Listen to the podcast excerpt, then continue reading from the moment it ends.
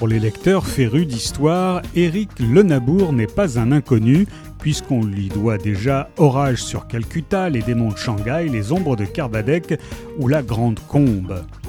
Il nous transporte à Alger en 1954 où nous faisons la connaissance de trois amies en pleine jeunesse, si différentes, si proches, que la guerre va séparer. Mais va-t-elle les séparer à jamais? En novembre 1954, sous le soleil intranquille d'Alger, trois amis célèbrent leurs 20 ans le même jour. Dans cette Algérie aux beautés enchanteresses, chacune vit sa jeunesse traversée par des doutes et des espoirs.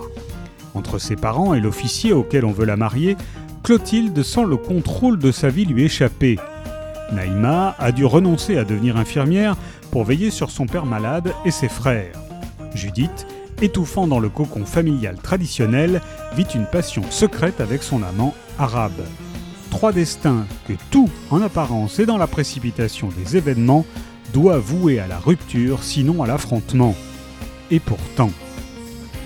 Les promesses de l'innocence, c'est un roman choral sur la force sacrée de l'amitié et les choix courageux de trois femmes qui ne cesseront de se chercher de part et d'autre de la Méditerranée.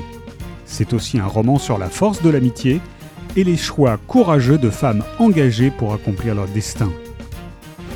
Les promesses de l'innocence d'Éric Lenabour est paru aux presses de la Cité.